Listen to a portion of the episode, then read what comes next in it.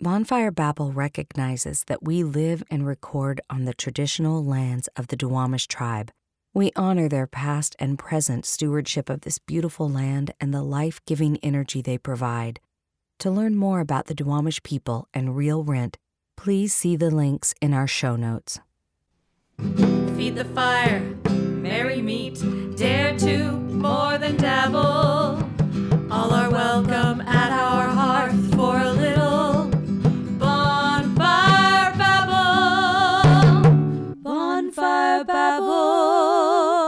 Welcome to Bonfire Babel, exploring magic with two modern witches. I'm Corey. And I'm Detta. Welcome back, everybody. Hello. So we're doing the Wheel of the Year. Heck yes. Yeah, and I want to talk a little bit about that for our new witches and our advanced witches. So for our advanced witches, this is going to be total review, or if you're like me, you've become so immersed in your own U P G, which is your unverified personal gnosis. Gnosis. Gnosis. We made a joke about how I, yeah, I'm a voiceover artist and I have to look up so many things about how to pronounce because I like, you know, want to say syllabus instead of syllable. So if you've gone so deep into your own stuff and your own ritual making, some of this might actually be, oh yeah, oh yeah, that's why we do that. And um, we're going to talk about some of the history of it as well. Heck yeah. The origin stuff. Just very little, right? I think that no matter how much you know or have practiced, it's always important to go back to the very basic building blocks of those things, because sometimes you forget or you take things for granted, I know I do, that they're just true, and yeah. Instead of why they're true and or you, why they resonate with you. Yeah. You wonder how you got there sometimes. You wonder how you got here. Why, why am I there again? Oh, yeah, right. As we explore the Wheel of the Year, I, because you may already know, or maybe you don't know, so much of this, I had to be careful not to get upset because of how much has been appropriated by Christianity.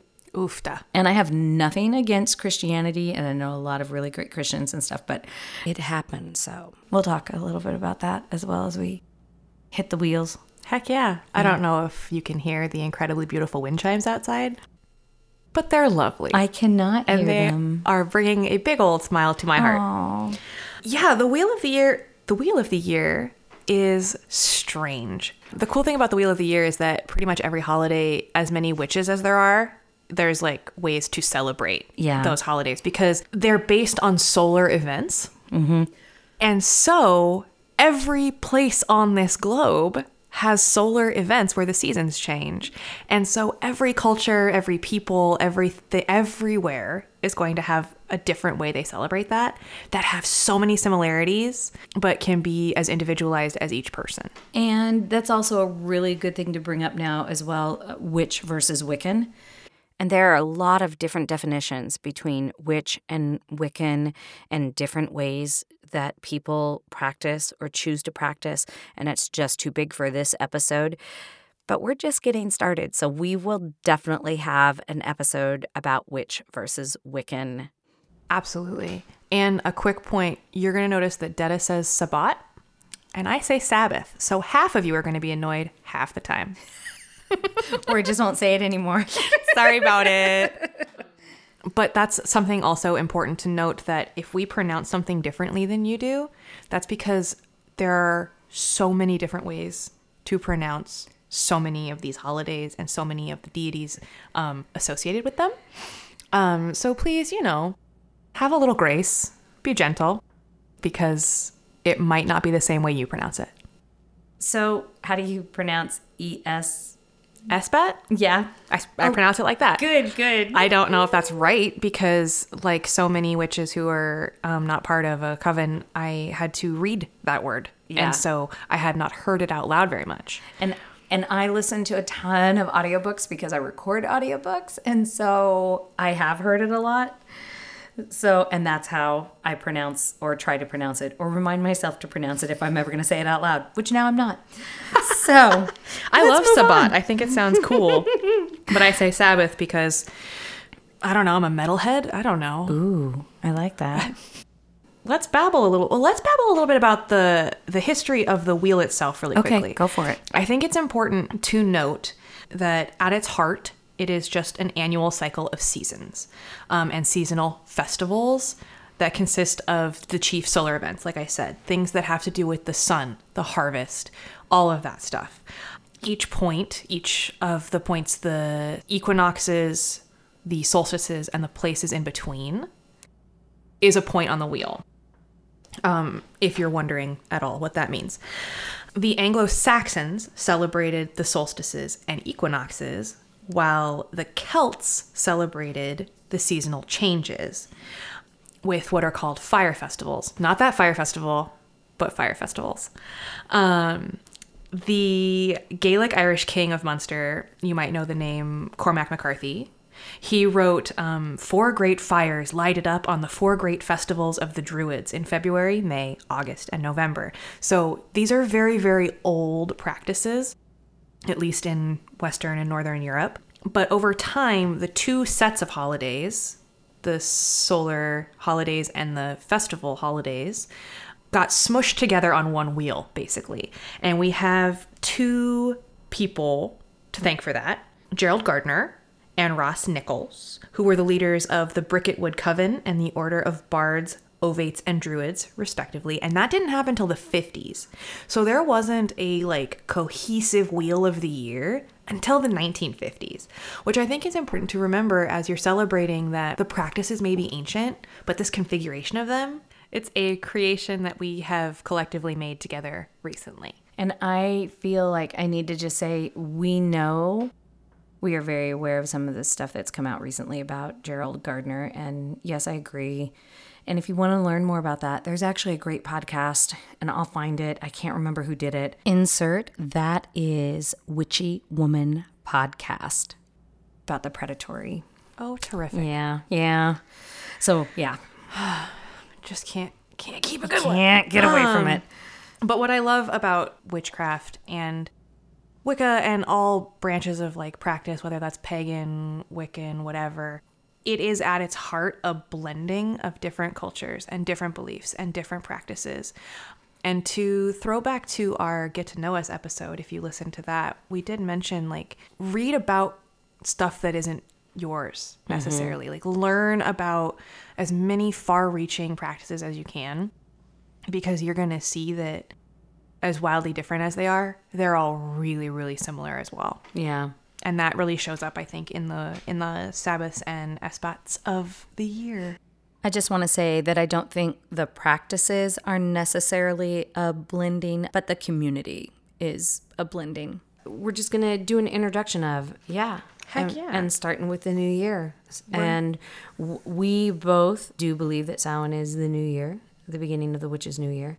So that's where we're going. And also, shout out to the Southern Hemisphere. We know that your uh, your stuff falls a little differently. So, but we're not doing Southern Hemisphere today. But maybe we'll do that in a future episode. Yes. And talk about that. And in, in the words of our favorite queen, just put your thing down, flip it, and reverse it. And you pretty much get the holidays of yeah. the Southern Hemisphere. yeah, yeah. We are starting with Samhain. Uh, which is roughly translated to summer's end.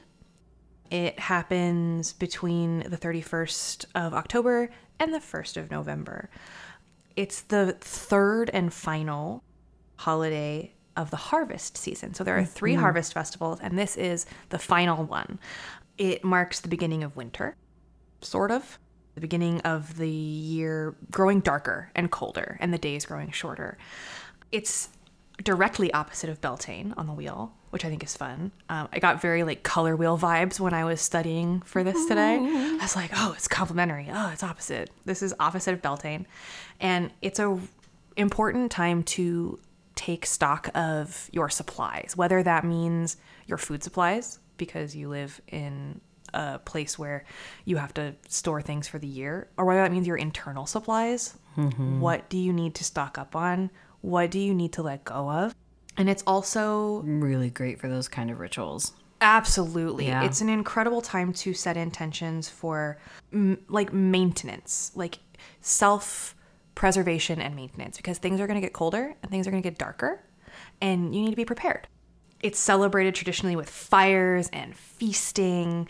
It's a really important, powerful time for divination work if you do divination. And the reason for that is that it is thought at this time of the year that the veil between the physical world and the spiritual or metaphysical or whatever you call it world is a little bit thinner, uh, which is why so many different cultures have deeply spiritual, divining, what's the word I want? Like, not mediums, but that kind of communication with spirits who are yeah. gone. It's a lot of ancestral work, and I can totally attest to that. Over, and I used to not take the day off. And now I take it off from work. I take the day off if before if I can, and the and I teach. So sometimes it's not possible, but I'm I always now yeah take Samhain off because it's just too big, and we do so much work that night. And by we, I mean my wife and me. I'm not part of a coven, and a lot of ancestral work and a lot of talking to the dead that night. I try to take yeah. the day after off. Yeah, because I do that too. Traditionally, my work day usually ends at like two, mm-hmm. so I have the whole evening. Right now, I don't have a work day. uh, um, not till the end of September. Woo! I like to take the next day off because I like to stay up late, and because of that, I need the next day to recover from that. Oh yeah. Um, one fun thing from sixteenth century Europe that I found was called mumming and guising, which is basically when you dress up in costumes to represent souls that are gone or people who've passed, and you walk around to the village houses, like mm-hmm. your neighbors. You basically take messages from them to the spirits. Sounds vaguely familiar. It's a little bit like trick-or-treating. Yeah, but instead of candy, bit. You get stories. Oh my gosh. And po- possibly offerings, depending on where so you are. So much better for you. Um, it falls on the first day of November is the Day of the Dead in Mexico. As a witch who is trying to tap back into my Latinx roots, this last year for Samhain, I combined it with a Day of the Dead ritual, made my pan de muerte, made my little ofrenda, like tried to, I don't know, connect. Um, and it was a really amazing experience that I can't wait to try again this year. And you said you baked bread. I baked bread, yeah. Pan de yeah. muerte. It's bread, like Day of the Dead bread. It's like a sweet orange and sometimes anise, like licoricey oh, yeah. bread. I was eating it for like three days. It was so good. Oh my gosh, that sounds amazing. Um, it's really good dipped in coffee. What? If you make it too dry like I did. Oh my gosh. uh, I, love I had that. to dip it in coffee, but awesome. um, but yeah, Samhain is an incredible time for divination and spiritual work, and and if you're trying to establish a connection with yourself and your past or your family or whatever that means for you, like that is the time as you're taking stock to like honor and acknowledge that. Yeah. Lineage. And for some of you advanced witches out there, you may already be doing this. This is advanced. Gosh, that sounds so judgmental. I don't mean it like that at all. For those of you who've been practicing, experienced, thank you. Yeah. Experienced witches who've been doing this for a while and have a have established a lot of those roots and grounding, which you really need. It's a really great time for ancestral healing work, which a lot of us have and are healing those lineages. And trust me, that's going to help the future right now. And And some of you don't have that baggage. So yay. Congratulations. I'm so, yeah, I'm very happy for you. Oh, congrats. And so then you just get to commune and hang out. And that's so totally awesome. But yeah, this is this is the holiday that really adds. You can do ancestral work anytime, but this one just adds a little bit of extra punch because of the thin veil. Yeah. It's like the difference between looking through a totally opaque window and only seeing shapes and mm. like looking through a window mm. and seeing details. It's pretty, it's pretty cool. Your metaphors are awesome. I am a yoga teacher. My life is trying to put my feelings into metaphors. I'm just a creative, flowery language nerd. This is going to be a theme for all the holidays pretty much. Um, there's so many ways to practice and there are so many different cultural histories of Samhain and and its equivalent holidays that I, there's no possible way for me to be like, it started here and it comes from here. So if you're looking for that for this holiday, I'm sorry, you're just, I don't have it. It, no matter your cultural background, it is a time when the veil is thin. It is a time when the fires are bright, and it is a time when you need to celebrate the bounty of your harvest while at the same time preparing for the cold and the dark. Cool. Back to our Southern Hemisphere listeners, just for a moment, a little something you might not be aware of. There are a couple of, if you like, if you like getting journals and books and stuff like that that are specifically witchy that you can use in your calendar, there are a couple of people who do some really great stuff for the Northern Hemisphere that have started doing stuff for the Southern Hemisphere, and that is the Witch's Calendar that Llewellyn puts out, which I love so very much. And they've actually been doing it for a long time. But there's also a tarot journal, and she is amazing. And she does a daily planner, and it's a coloring book. So if you're like color, I know, right? That's so cool. If you like coloring books, I'm going to make this one of my sparks. Yes. So I will put this in the show I notes. will put this in the show notes. I have started getting, she's got just these amazing coloring books, and one of them is a, a planner, and it also just, it's great. So anyway, that's what I wanted to say about that for the you Southern Hemisphere witches. That's out there for you, as well as Northern Hemisphere witches. And that is it for me on Samhain. Why don't you take it away, Detta, with Yule? Awesome. So Yule for me was solstice. It was December twenty-first. It was also my cousin's birthday, who was born twenty-one days after me. Oh. Yeah, he passed away in two thousand five, very young. And but it, so it's a special, it's it's always been a special day. And then when I started celebrating as a Wiccan, because I am a witch and Wiccan, and so I do both. So solstice and Yule are the same time. Again, I think I already talked about the appropriation of the uh, of the Christian holidays, because Yule and solstice is about the sun coming back or being reborn. What? What, what? What coincidence is there? So, and it's the shortest day of the year. No, not balanced there. We're getting ready to start to welcome back the light, which I just absolutely love. And solstice has been celebrated for over a millennia, and some resources will say over ten thousand years. It's got a Germanic Norse definition, and a lot of people attribute it to a Germanic origin. It's a twelve-day festival. Yeah, I know. It also falls around the time of Saturnalia, which we will not get into, but if you're interested in more about that, there's a ton of stuff out there. And Deborah Harkness talks about it in her second book of the trilogy. Uh, it's called Shadows of the Night, and she talks about it and makes it really real and does a ton of historical references in that book. It's really, really fun. So, Corey, do you have more history?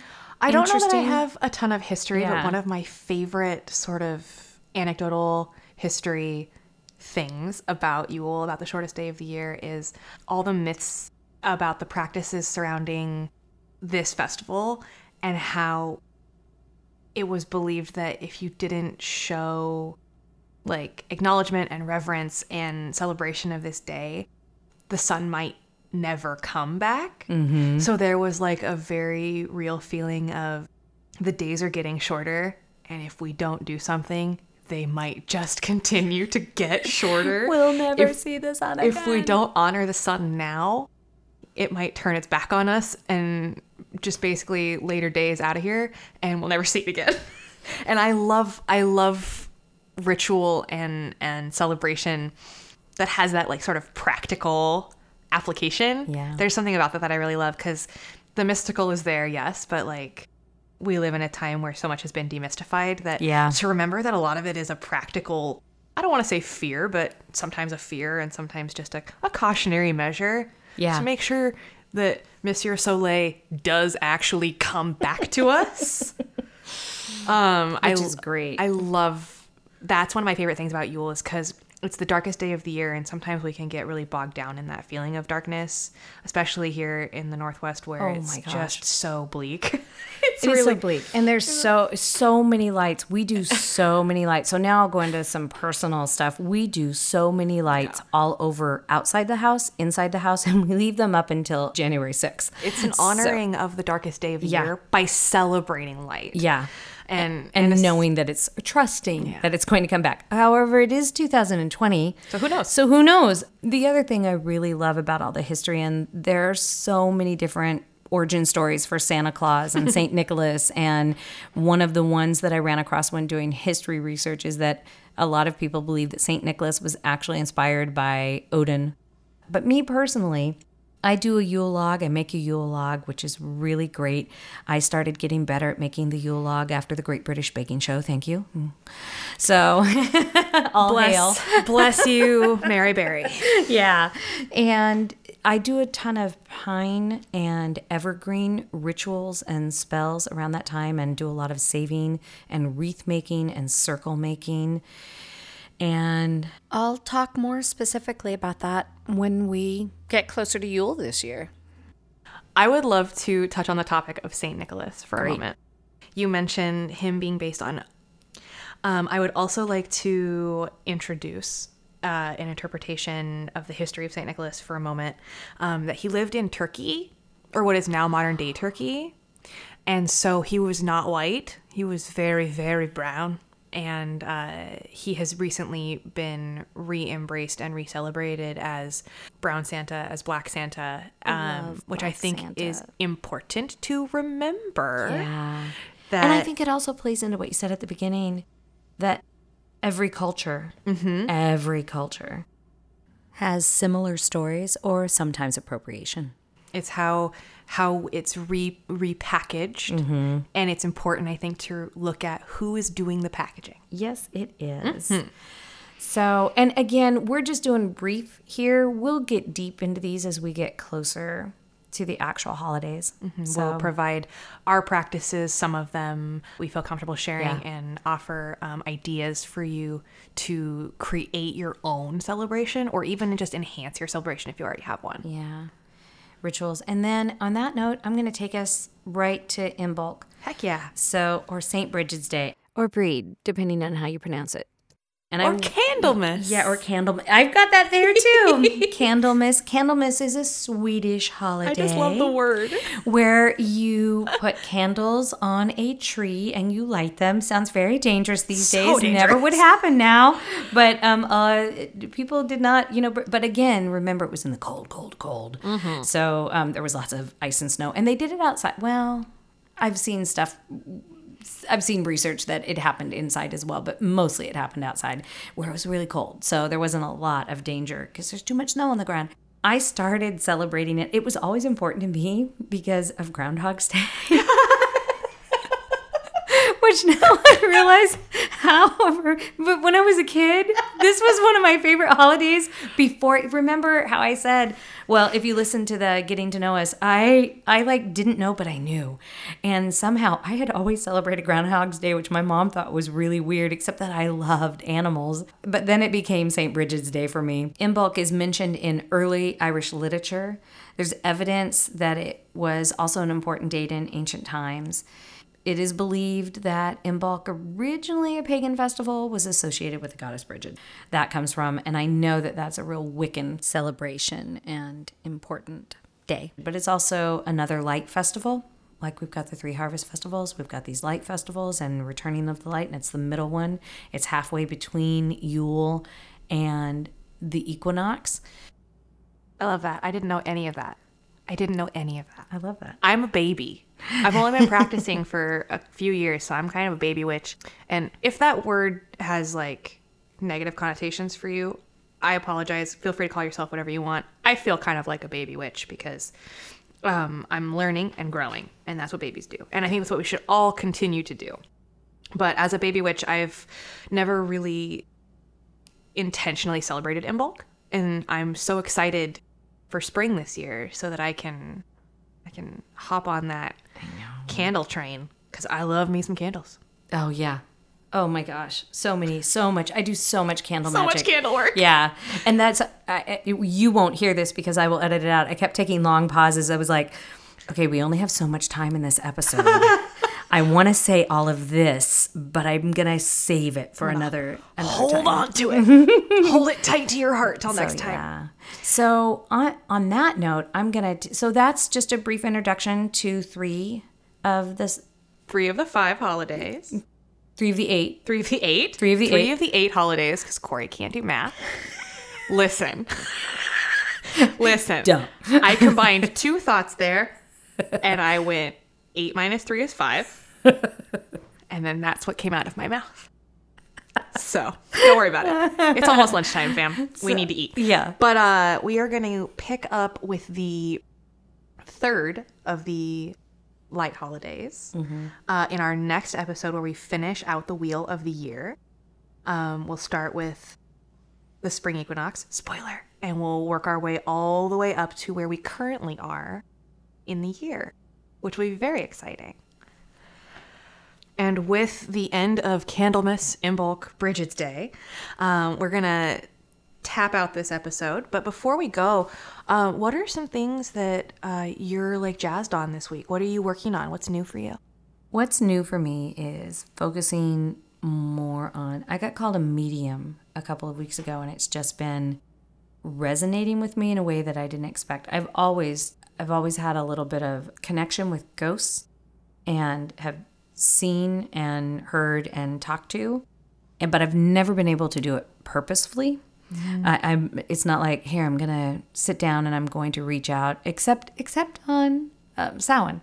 I've been able to do it then, and I love that show. By the way, don't twist it. We love Medium. Yeah, we. I love the show Medium. So what? But yeah, and and she was a medium herself, the person who said this to me, and actually I'm hoping to get her on the show, Ooh. Which would be great. So that's what I'm exploring and digging a little bit deeper into about how to make that more of a practice in my meditation and make it more of a more of a practice rather than a it happens willy-nilly. I love that.